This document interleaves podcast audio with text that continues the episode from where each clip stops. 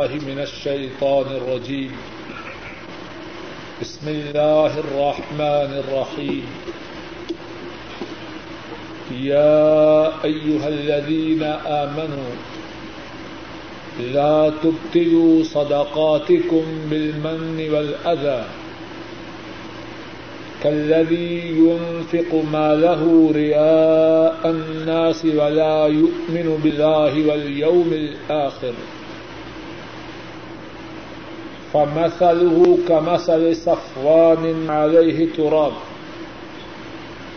فأصابه وابل فتركه صلدا لا يقدرون على شيء مما كسبوا والله لا يهدي القوم الكافرين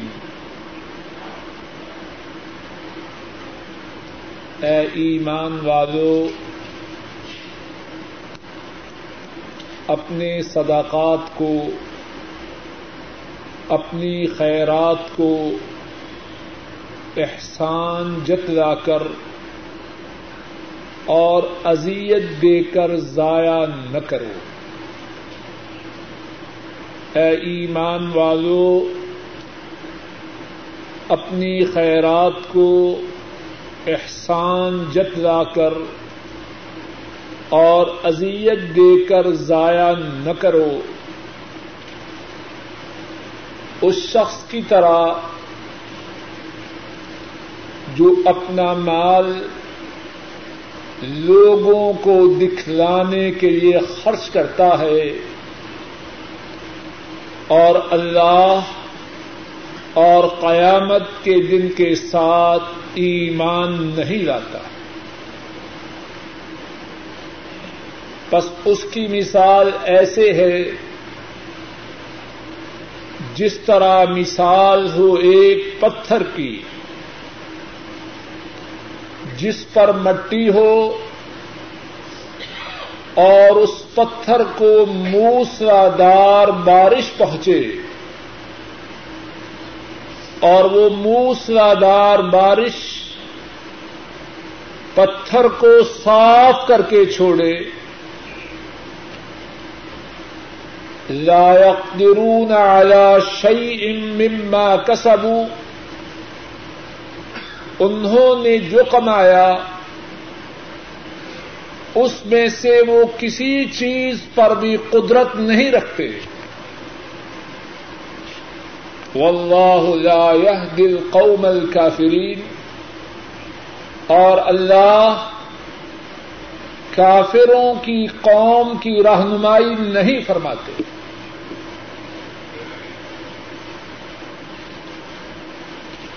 گزشتہ درس میں اللہ کی توفیق سے جن دو آیات کریمہ کا ترجمہ اور ان کی تفسیر بیان کی گئی، ان میں یہ بات تھی کہ جو لوگ اپنے مالوں کو خرچ کرنے کے بعد احسان نہیں جتلاتے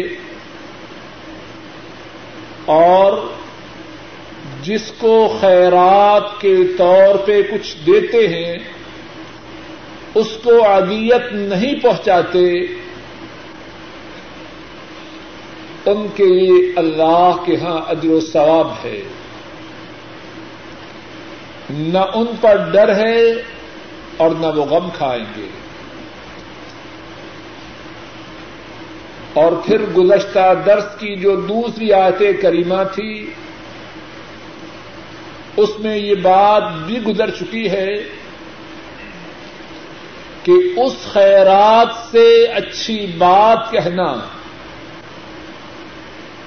اور درگزر کرنا اچھا ہے کہ جس خیرات کے کرنے کے بعد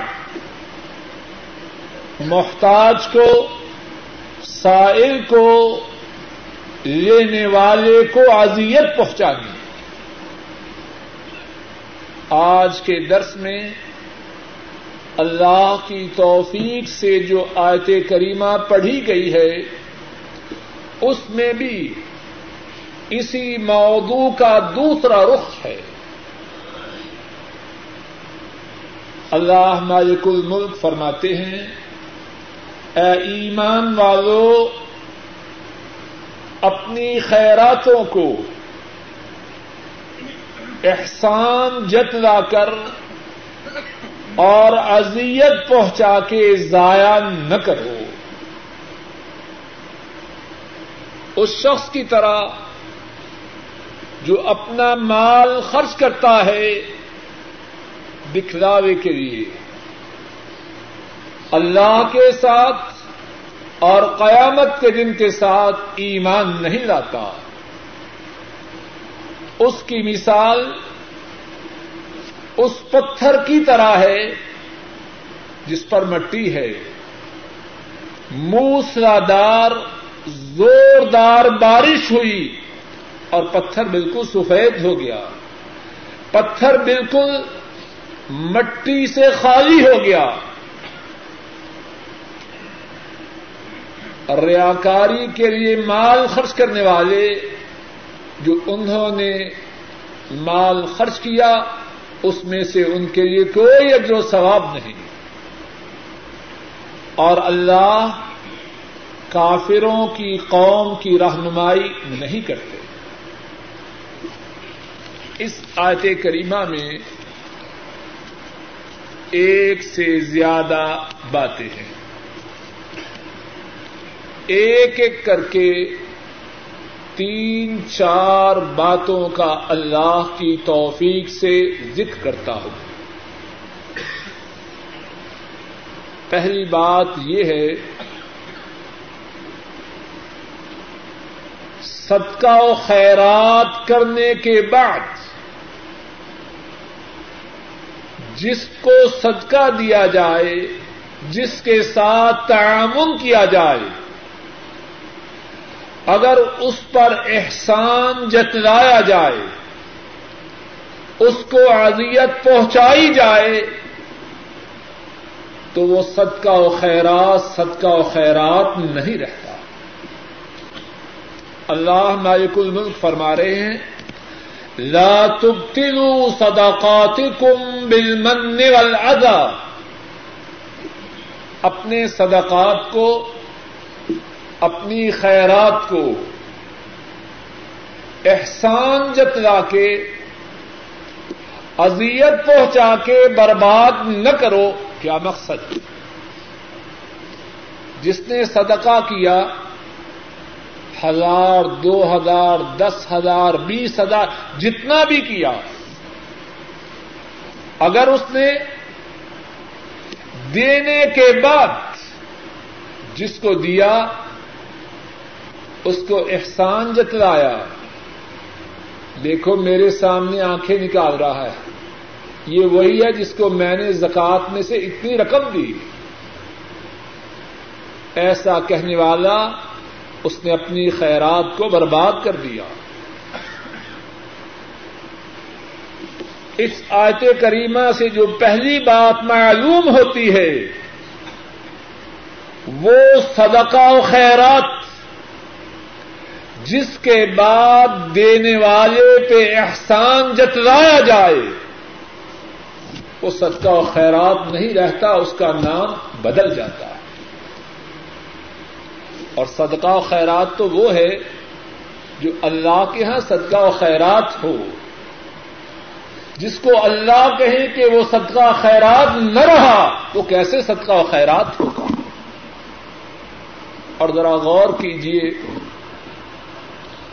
کتنا بد نصیب ہے وہ شخص۔ مال بھی خرچ کیا، نہ خود کھایا، نہ بچوں کو کھلایا۔ مال بھی خرچ کیا اور اللہ کے ہاں وہ مال صدقہ و خیرات بھی نہ بنا۔ دوسری بات جو اس آتے کریمہ میں ہے اور اس سے اس بات کے کرنے سے پہلے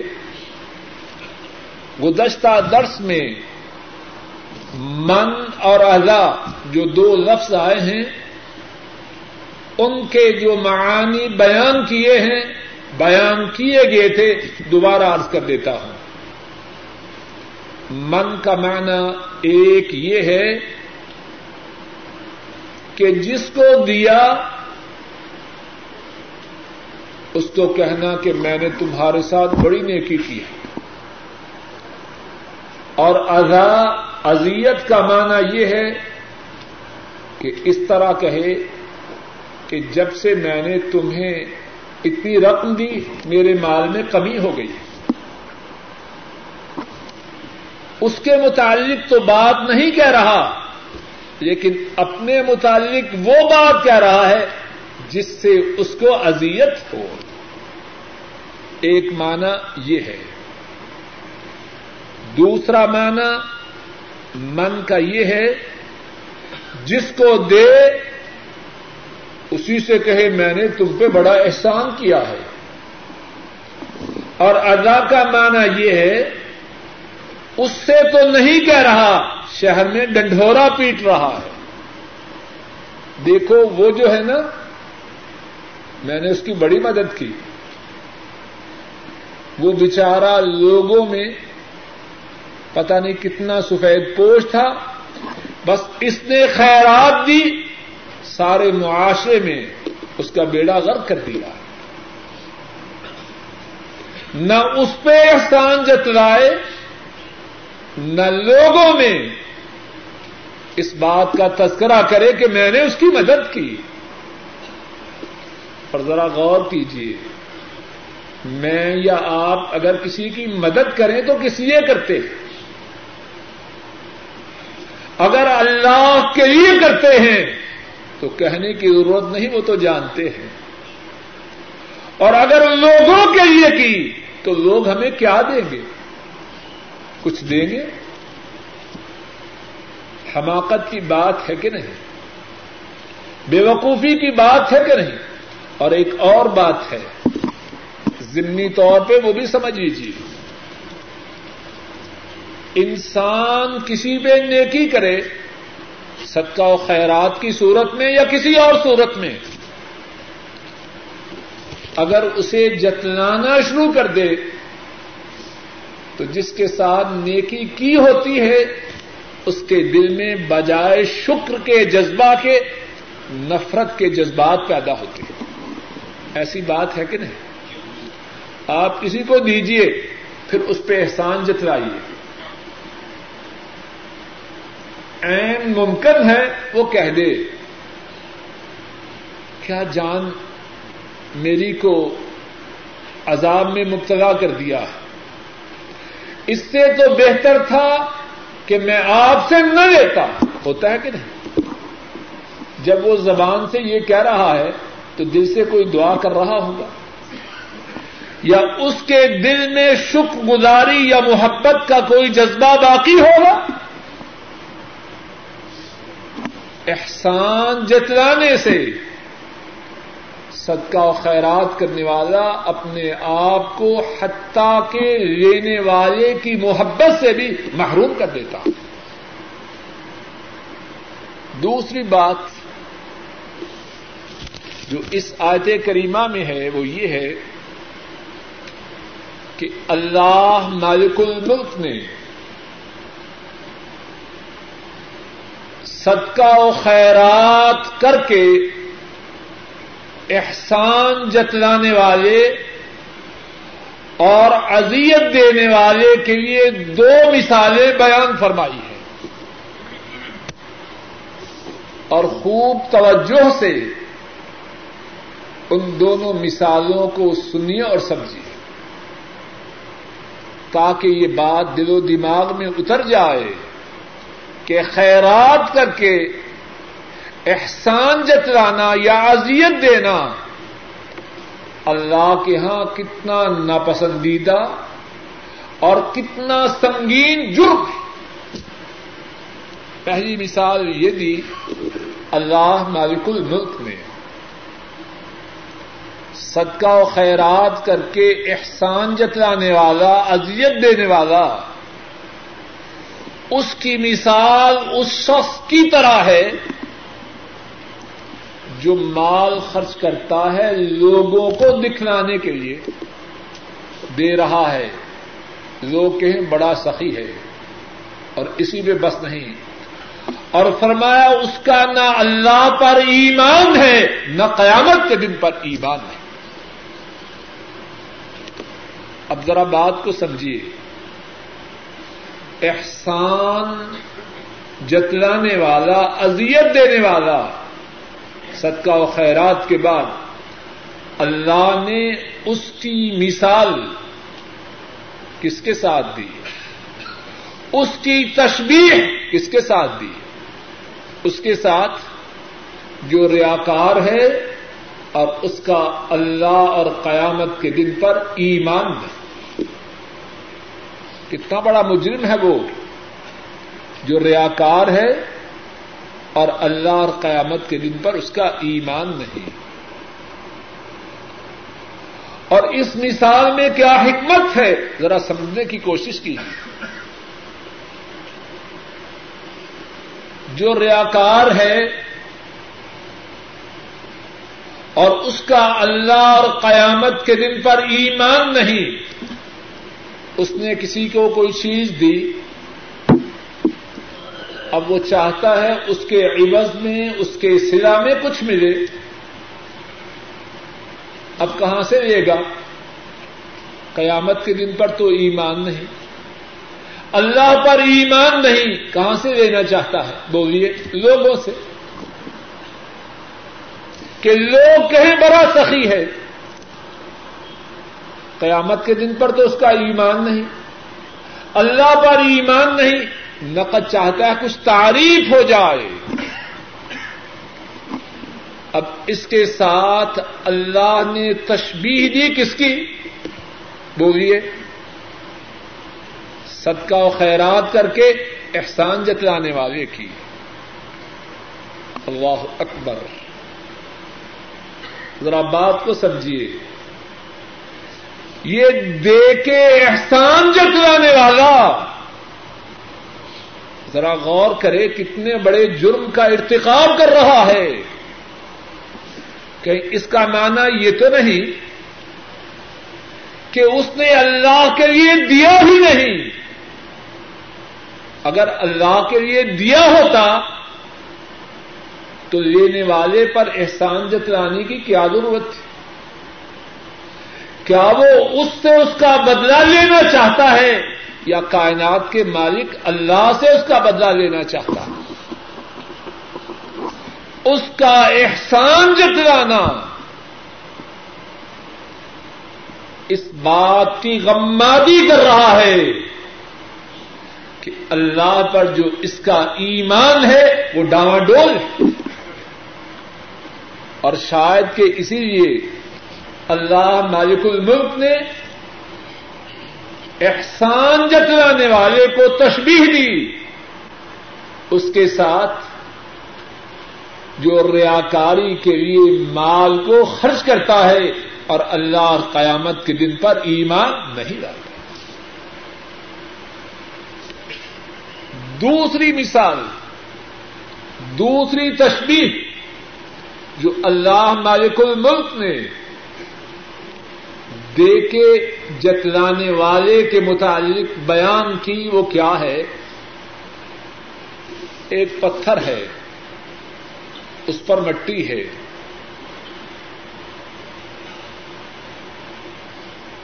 تیز بارش ہوئی۔ پتھر پہ جو مٹی ہے وہ باقی رہے گی یا ختم ہو جائے گی؟ ختم ہو جائے گی۔ ریاکار یا اسی طرح دیتے وقت احسان جتوانے والا، وہ سمجھتا ہے کہ اس دینے میں کچھ فائدہ ہے۔ جس طرح کہ اگر پتھر کے اوپر مٹی ہو، کوہتا اندیش، کم فہم، بے عقل، وہ سمجھتا ہے، شاید اس مٹی میں اگر بیج ڈالا جائے تو اس سے کھیتی باڑی ہو سکتی ہے۔ پتھر ہو، چٹان ہو، اس پہ تھوڑی سی مٹی ہو۔ اور اتنی تھوڑی کہ تیز بارش آئے، ساری مٹی ختم ہو جائے، اس پتھر پہ کاشتکاری ہو سکتی ہے۔ لیکن بے وقوف انسان یہ سمجھتا ہے کہ یہ مٹی کاشتکاری کے لیے کافی ہے۔ بارش آئے، اس کی بے وقوفی کا پول کھل جائے۔ فرمایا، یہی اس مثال ہے۔ دے کے احسان جتلانے والے کی۔ احسان بھی جتلا رہا ہے، سمجھتا ہے کہ شاید اس دینے کا اللہ کے ہاں کچھ سلا ہو۔ ریاکار مال خرچ کر رہا ہے۔ اور شاید کہ کوئی سمجھے کہ اللہ سے اس کا کچھ بدلا پائے، وہ بدلا کیا پائے گا؟ بارش کے آنے کی تاخیر ہے، بارش آئے، پتھر کو صاف کر جائے۔ اسی طرح احسان دے کے جتلانے والا، ریاکاری کرنے والا، اس کے دینے کی کوئی حیثیت نہیں اور پھر اس کے بعد آیت کریمہ کے آخر میں کیا فرمایا؟ واللہ لا يهدي القوم الكافرین اور اللہ کی رحمتیں ہوں مفسرین پر۔ آیت کریمہ کے اس حصہ میں بھی مفسرین نے عجیب نقطہ بیان فرمایا ہے۔ فرماتے ہیں آیت کریم کے اس آخری حصہ میں تمبی ہے۔ سردنش ہے۔ اے ایمان والو، ہوشیار ہو جاؤ۔ خیرات کر کے جھتلانا یہ اہل ایمان کا شیوا نہیں۔ یہ کافروں کی عادت اور کافروں کا طریقہ ہے۔ اور جو کافر ہیں وہ اللہ کی رہنمائی سے محروم ہو جاتے ہیں۔ ایسا نہ ہو۔ خیرات کر کے احسان جتلا کر۔ اہل ایمان کی سب سے نکل کر کافروں کی سب میں شامل ہو جاؤ۔ اور جب کافروں کی سب میں شامل ہو تو اللہ کی رہنمائی سے اللہ کی ہدایت سے محروم ہو جاؤ۔ اما کسب جو دیا اس پہ قادر نہیں۔ وہی بات جو پہلے کہی، مال بھی خرچ کیا۔ نہ خود کھایا، نہ بچوں کو کھلایا، نہ اپنے استعمال میں لائے، نہ بچوں کے استعمال میں لائے۔ اور جو نتیجہ ہے ان کے کسی کام کا قاری صاحب نہیں آئے۔ آپ سب الذين ينفقون أموالهم ابتغاء مرضات الله وتثبيتا من أنفسهم كمثل جنة بربوة أصابها وابل فآتت أكلها ضعفين فإن لم يصبها وابل فطل واللہ بما تعملون بصیر اور مثال ان لوگوں کی جو اپنے مالوں کو اللہ کی رضامندی کو چاہنے کے لیے اور اپنے نفسوں کو ثابت کر کر خرچ کرتے ہیں۔ اور ان لوگوں کی مثال جو اپنے مالوں کو خرچ کرتے ہیں، اللہ کی رضا کو چاہنے کے لیے اور اپنے نفسوں کو ثابت کر کر کا جنت بربوا ان کی مثال ہے ایک باغ کی، جو بلند ٹیلے پہ ہو۔ اصابها وابل فآتت اکلها ضعفین۔ اس باغ کو موسلادار زوردار بارش پہنچی۔ تو اس باغ نے اپنا دو چند پھل دیا۔ علم یوسبھا وابل فقل اور اگر موسلادار بارش نہ پہنچی تو فوار ہی کافی ہے۔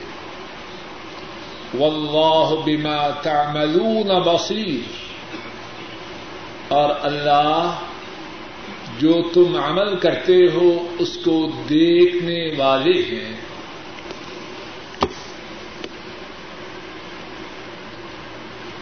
پہلی آیت کریمہ میں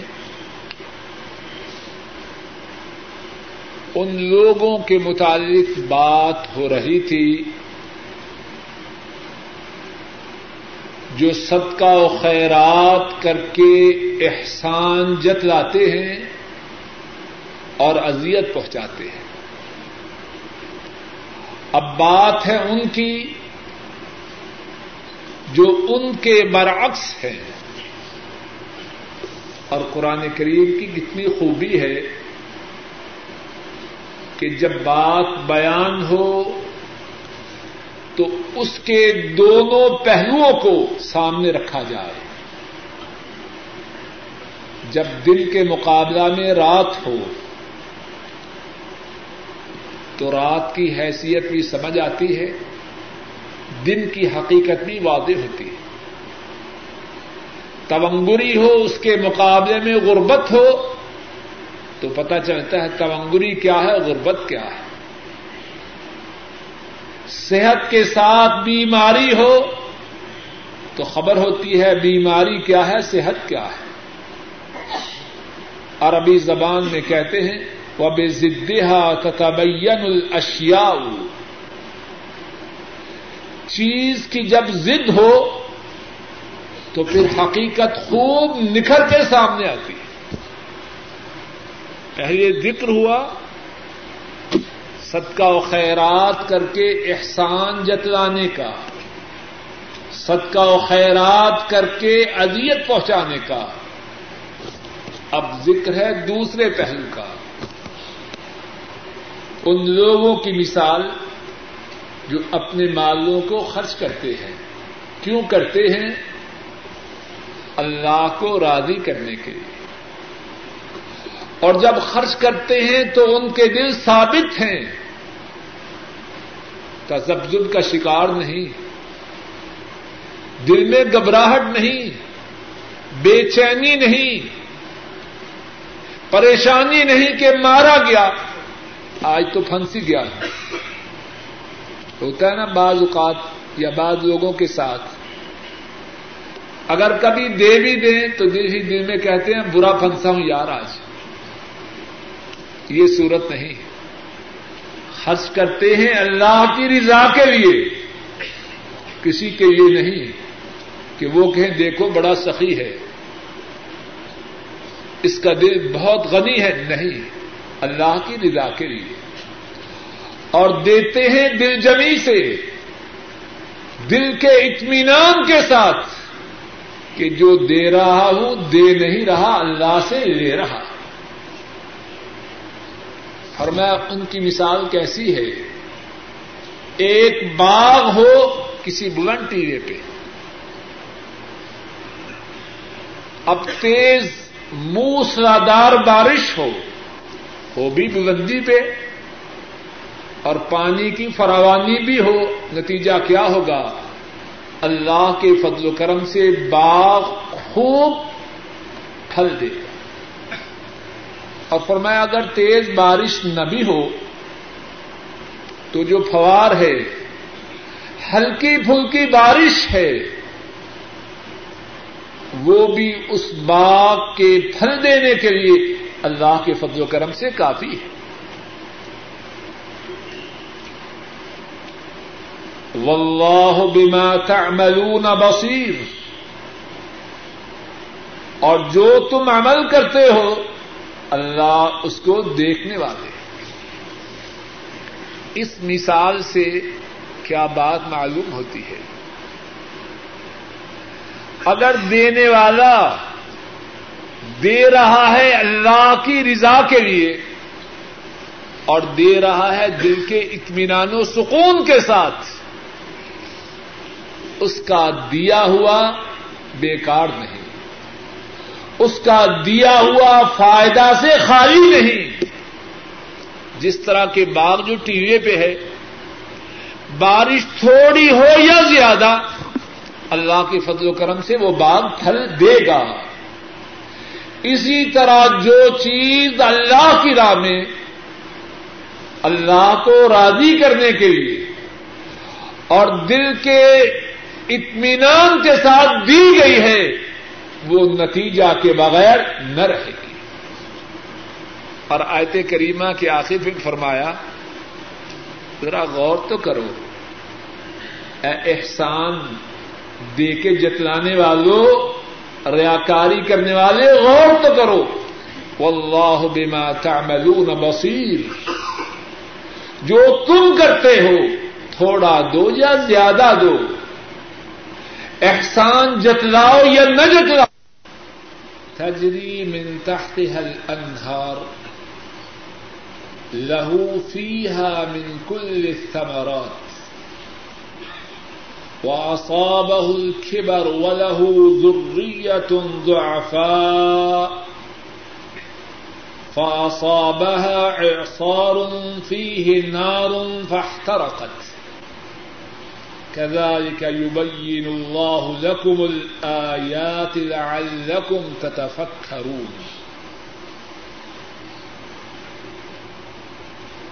کیا تم میں سے ایک یہ پسند کرتا ہے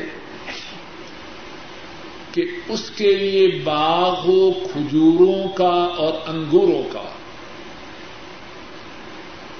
اور اس باغ کے نیچے نہریں بہتی ہوں۔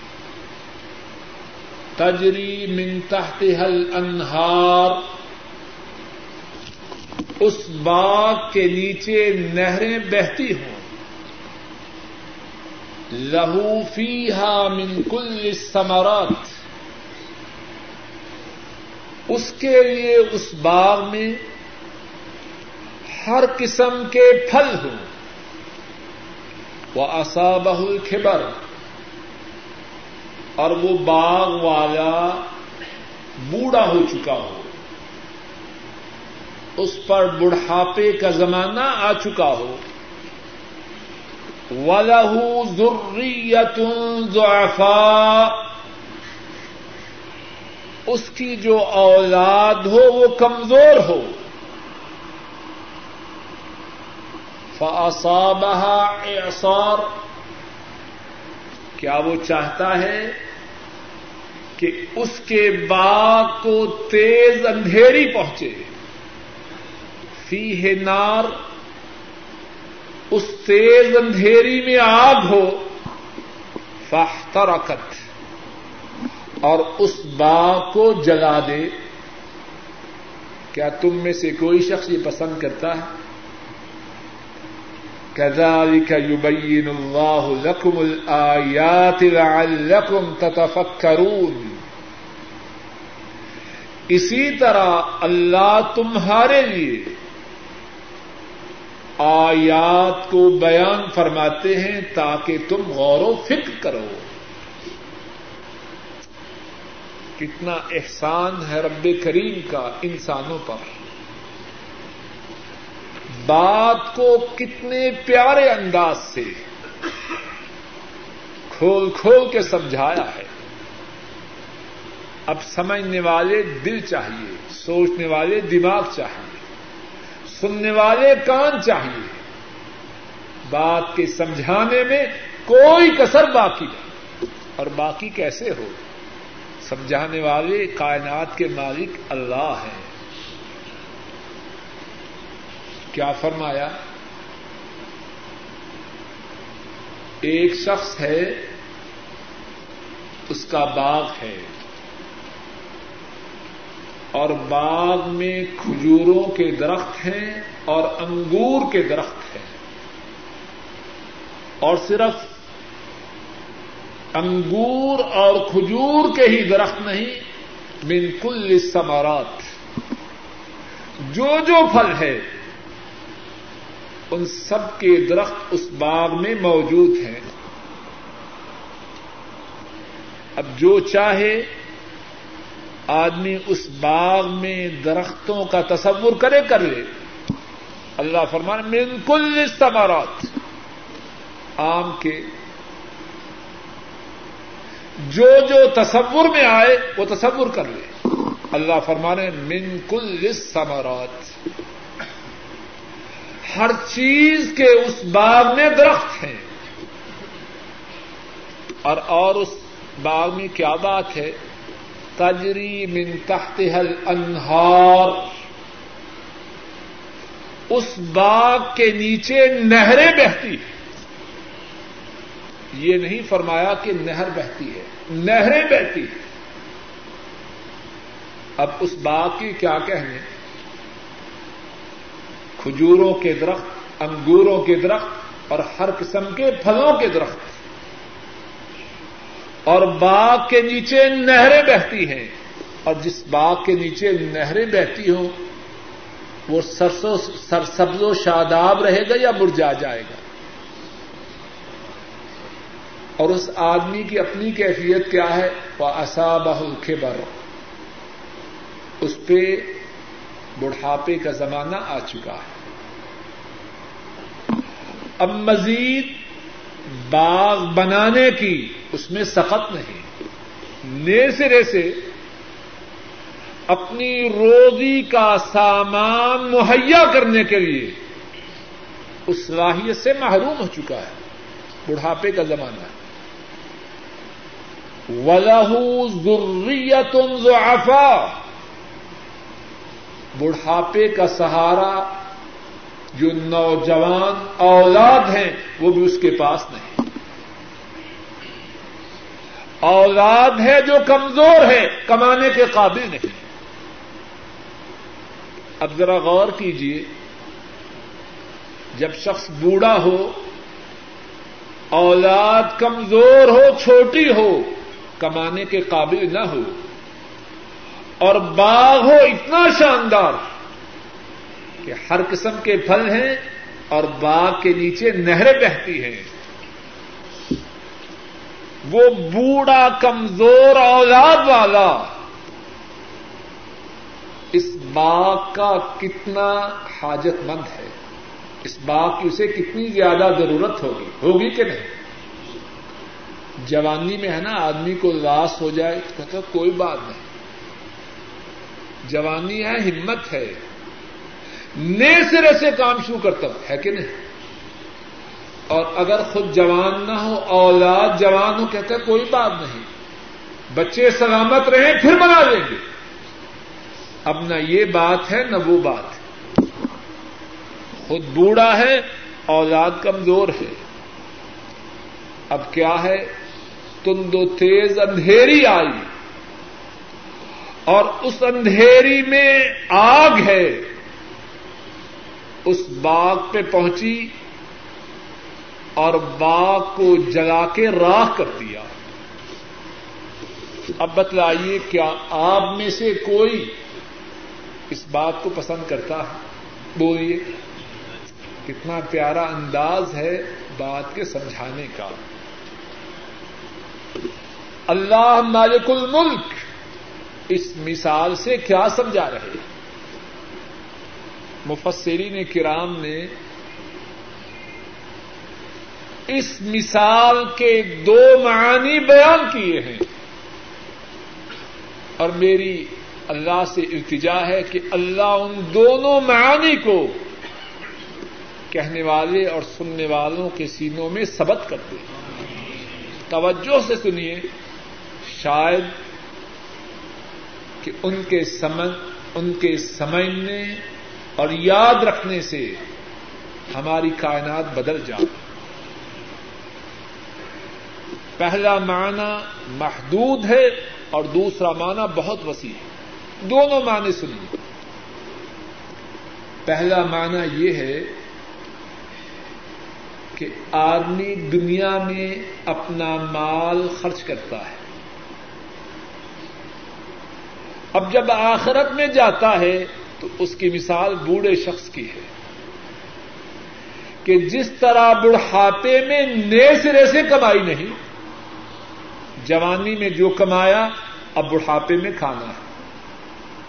اور بڑھاپا بھی ایسا کہ کمانے والی اولاد بھی ساتھ نہیں۔ اور وہاں کمائی ایسی تھی آخرت میں کہ اگر دنیا میں ٹھیک طریقے پہ آخرت کے لیے محفوظ کیا تو باغات ہیں، جن میں ہر قسم کے میوہ جات ہیں۔ اور باغات ہیں جنہوں نے ہمیشہ سرسبز و شاداب رہنا ہے مرجانا نہیں۔ ایک طرف دنیا میں اللہ کی راہ میں اخلاص سے خرچ کرنے کا نتیجہ یہ تھا کہ آخرت میں جا کے ایسے باغات پاتا جن میں ہر قسم کے میواجات ہوں گے اور جن باغات میں کبھی مرجانا نہیں، ہمیشہ سرسبز و شاداب رہنا ہے۔ یا یہ ہے، اور اگر مال خرچ کرنے کے بعد جتلایا تو بجائے باغات کے پانے کے وہ اپنے باغات کو جلا کے آیا ہے اور وہاں کیفیت اس بڈھے کی طرح ہے کہ نئے سرے سے کمانا نہیں اور اس بڈھے کی طرح ہے جس کے کمانے والے بھی کوئی نہیں۔ اب پھر کیا ہے اس کے لیے آخرت میں؟ اپنے اس گناہ کی وجہ سے کہ جو مال خرچ کیا، احسان جتلا کے اس خرچ کرنے کے اجر و ثواب کو برباد کر چکا ہے۔ اب اس کے لیے سوائے حسرت کے، سوائے ندامت کے، سوائے چیخنے، چلانے کے، سوائے رونے اور پیٹنے کے اور اس کے لیے کچھ بھی نہیں۔ یہ اس مثال کا پہلا معنی ہے۔ بات سمجھ میں آئی کہ نہیں آئی؟ اور مثال کا دوسرا معنی کیا ہے؟ مثال کا دوسرا معنی وہ ہے جو امیر المومنین عمر فاروق رضی اللہ تعالی انہوں نے بیان کیا ہے۔ اور ان کی فرمیا اور ان کا بیان کردہ معنی صحیح بخاری میں موجود ہے۔ عمر فاروق رضی اللہ تعالی ان فرماتے ہیں، اس آیت کریمہ میں اللہ مالک الملک نے اس آدمی کے لیے مثال دی ہے جو زندگی کے پہلے دنوں میں نیک اعمال کرتا ہے اور نیک اعمال کی تشبیح ہے باغ سے، جس میں ہر قسم کے پھل ہیں۔ اور پھر نیک اعمال کی بجائے برے اعمال کر کے اپنی نیکیوں کے باغ کو خاک میں ملا دیتا کتنا بد نصیب ہے وہ آدمی۔ نیکیاں کی، اس کے لیے باغات تھے۔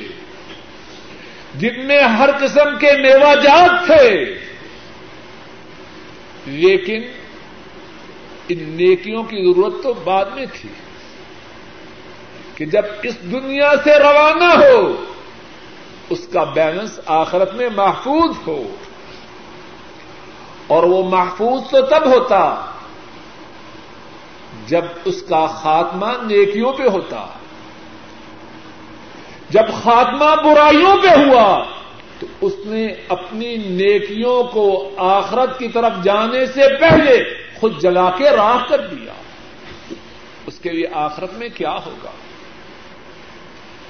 اور یہ بات انتہائی سنگین اور انتہائی خطرناک بات ہے۔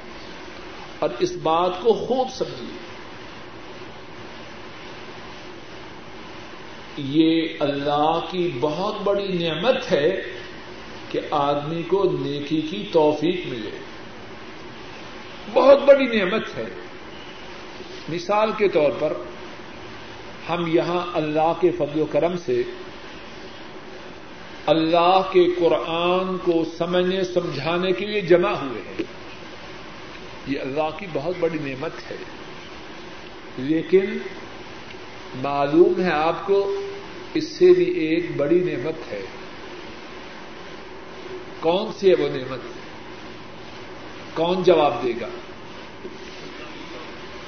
وہ نعمت یہ ہے کہ اللہ نے ہمیں جو یہ نیکی کرنے کی توفیق دی ہے، یہ اس وقت تک ہمارے ساتھ رہے، جب تک ہمارے جسم میں جان ہے۔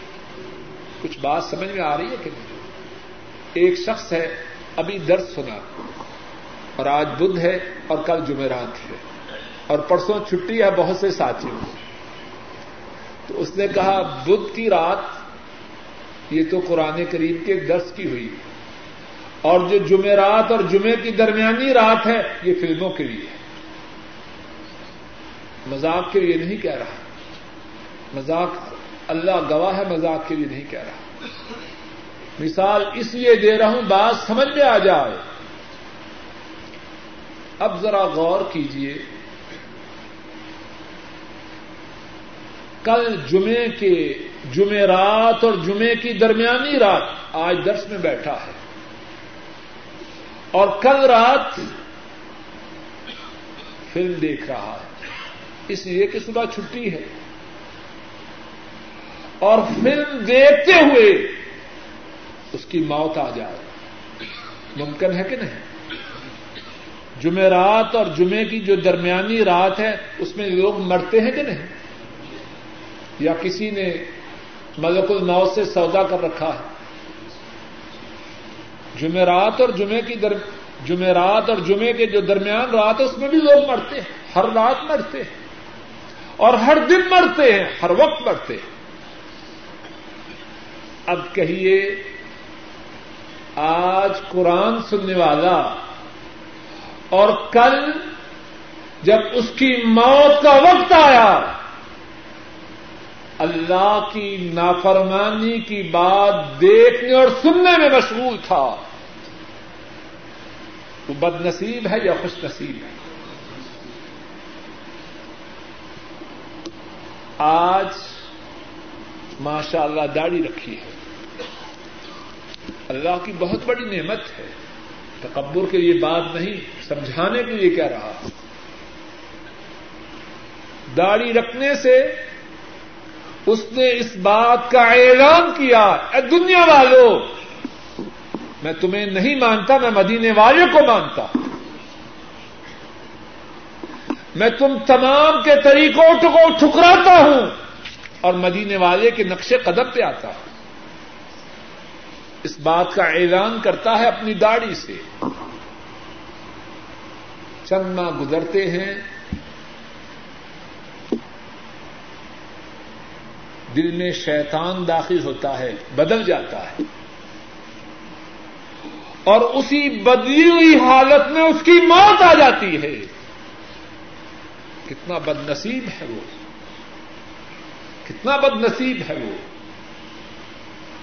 اور اس کا کوئی یہ مانا نہ لے کہ میں جی اسی لیے تو داڑھی نہیں رکھتا کہ بدل نہ جاؤں۔ شیطان بڑے انداز سے دھوکہ دیتا ہے۔ یہ بھی دھوکے کی بات ہے۔ جو یہ سوچے وہ بھی دھوکے میں ہے۔ اور جو نیکی کی راہ پہ آ کے پھر بدلے وہ بھی بد نصیب ہے۔ یہ بھی سمجھے کہ فوراً نیکی کی راہ پہ آ جائے، معلوم نہیں۔ کب اس کی موت کا وقت آ جائے۔ فوراً بدلے۔ اور جو بدل چکا ہے، وہ اللہ سے سوال کرتا رہے۔ اے اللہ، مجھے اس بڈھے کی طرح نہ کرنا، جس کا شاندار باغ تھا۔ اور جس کی اولاد چھوٹی اور کمانے کے قابل نہ تھی، جب وہ محتاج تھا باغ کے باغ کا پھل کھانے کا، آگ آئی اور باغ کو ختم کر گئی۔ اے اللہ، مجھے ایسے نہ کرنا۔ اور میں اور آپ کس بات کی مووی؟ سعید الاولین والآخرین۔ حبیب و رب العالمین، حضرت محمد۔ صلی اللہ علیہ وسلم معلوم ہے کہ اللہ سے بہت زیادہ کیا دعا فرمایا کرتے۔ حضرت عائشہ رضی اللہ تعالی عنہا بیان کرتی ہیں۔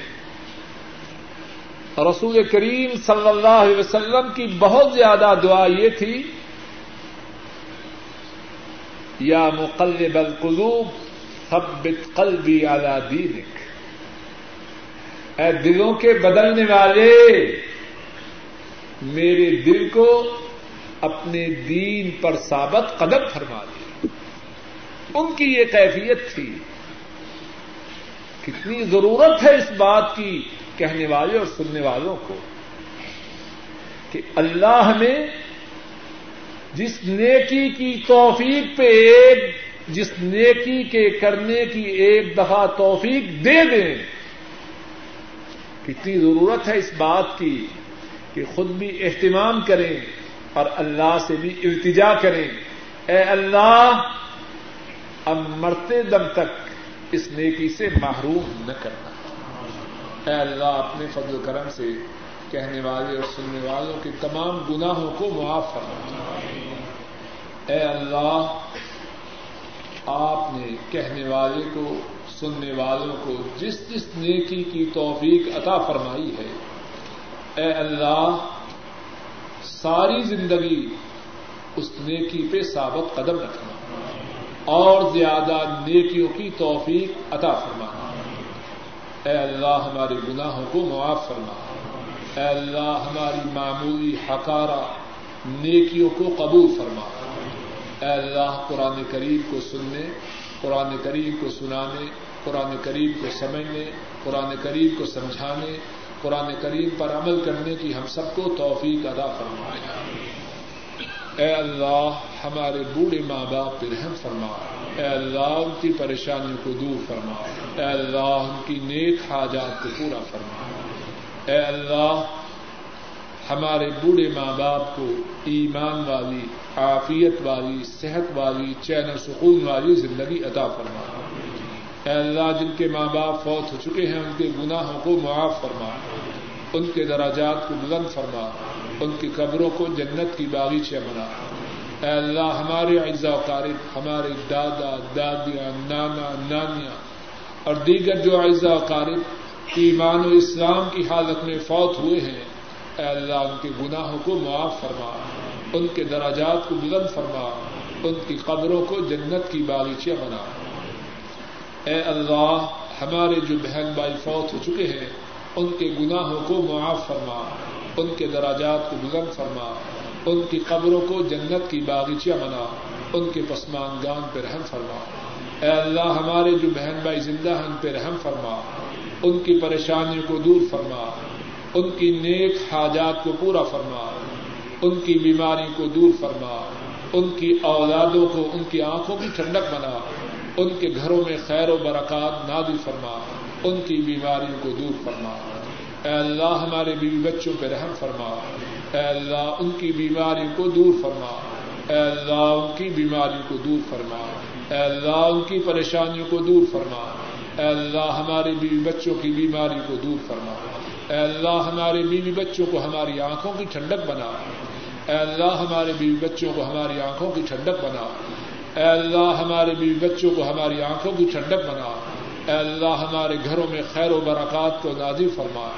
اے اللہ ہمارے گھروں میں چین و سکون نصیب فرما۔ اے اللہ ہمارے گھروں میں چین و سکون نازل فرما۔ اے اللہ ہمارے بیوی بچوں کو ہماری آنکھوں کی ٹھنڈک بنا۔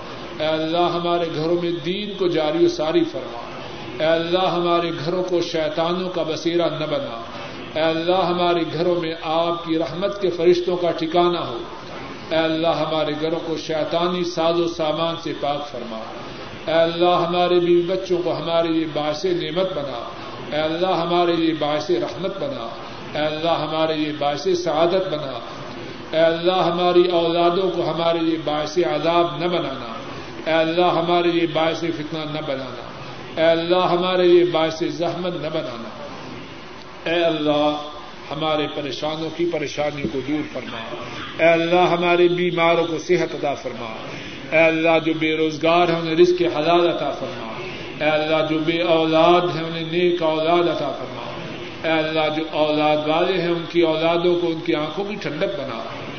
اے اللہ حاضرین مجلس کی تمام نیک حاجات کو پورا فرما۔ اے اللہ امت پہ رحم فرما۔ اے اللہ امت پہ رحم فرما۔ اے اللہ امت پہ رحم فرما۔ اے اللہ امت پٹ رہی ہے۔ اے اللہ امت پٹ رہی ہے۔ اے اللہ امت کے گناہوں کو معاف فرما اور امت پہ رحم فرما۔ اور اے اللہ جو امت پہ ظلم و ستم کر رہے ہیں، انہیں تباہ و برباد فرما۔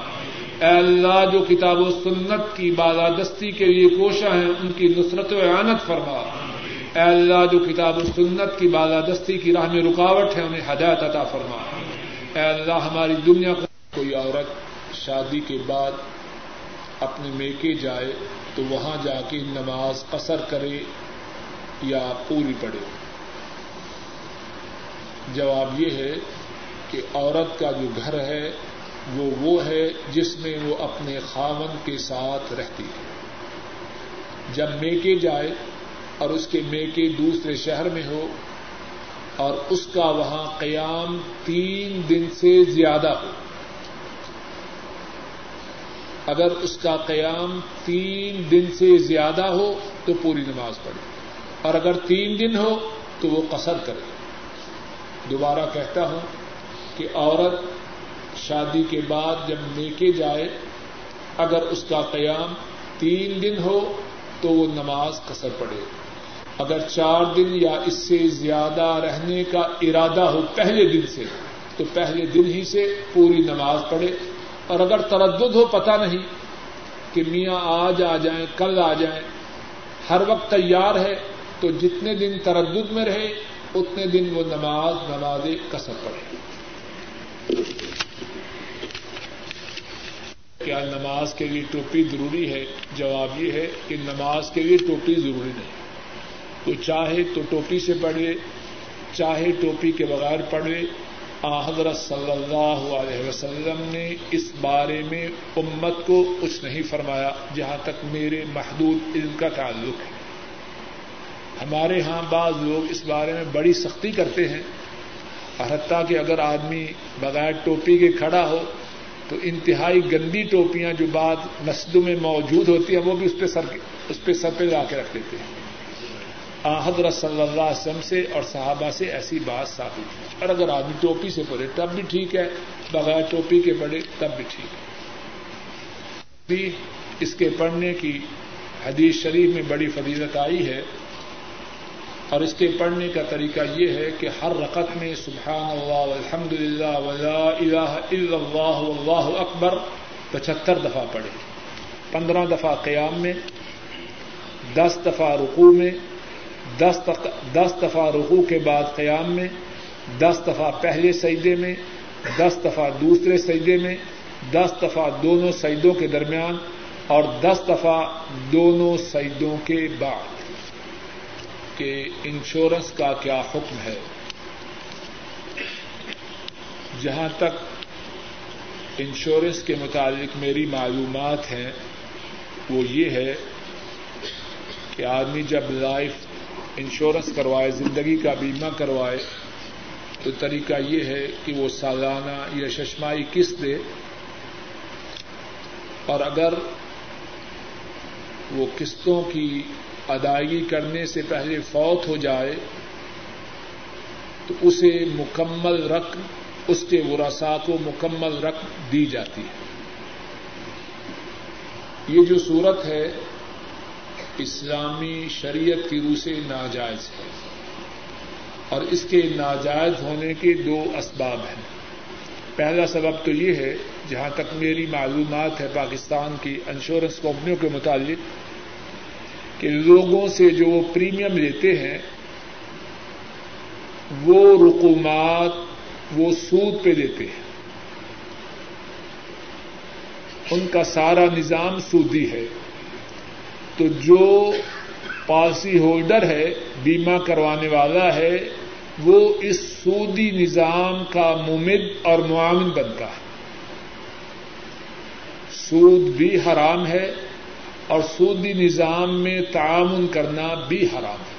دوسری بات یہ ہے کہ جب کوئی شخص دو سال کے بعد مر جائے اور جو اقساط ہیں، ان کی ادائیگی دس سال میں تھی مثال کے طور پر اس نے دو سال میں دس ہزار روپیہ دیا۔ اور جو انشورنس تھی وہ ایک لاکھ کی تھی۔ یہ جو نبے ہزار نبے ہزار زیادہ لے رہا ہے، یہ کس لیے لے رہا ہے؟ یہ دھوکہ ہے، لاٹری ہے اور اسلام میں یہ جائز نہیں۔ اس کے مطابق جواب سنیں اور بات سمجھ لیں بحثیت مسلمان کے ہم سب کو چاہیے کہ جو بات پوچھے وہ قرآن و سنت کی پوچھے اور جو بات قرآن و سنت سے ثابت ہو اس پر عمل کرے۔ اس میں اللہ کے فضل و کرم سے نجات ہے، اس میں سلامتی ہے، اس میں خیریت ہے، اس میں خیر و برکات ہے۔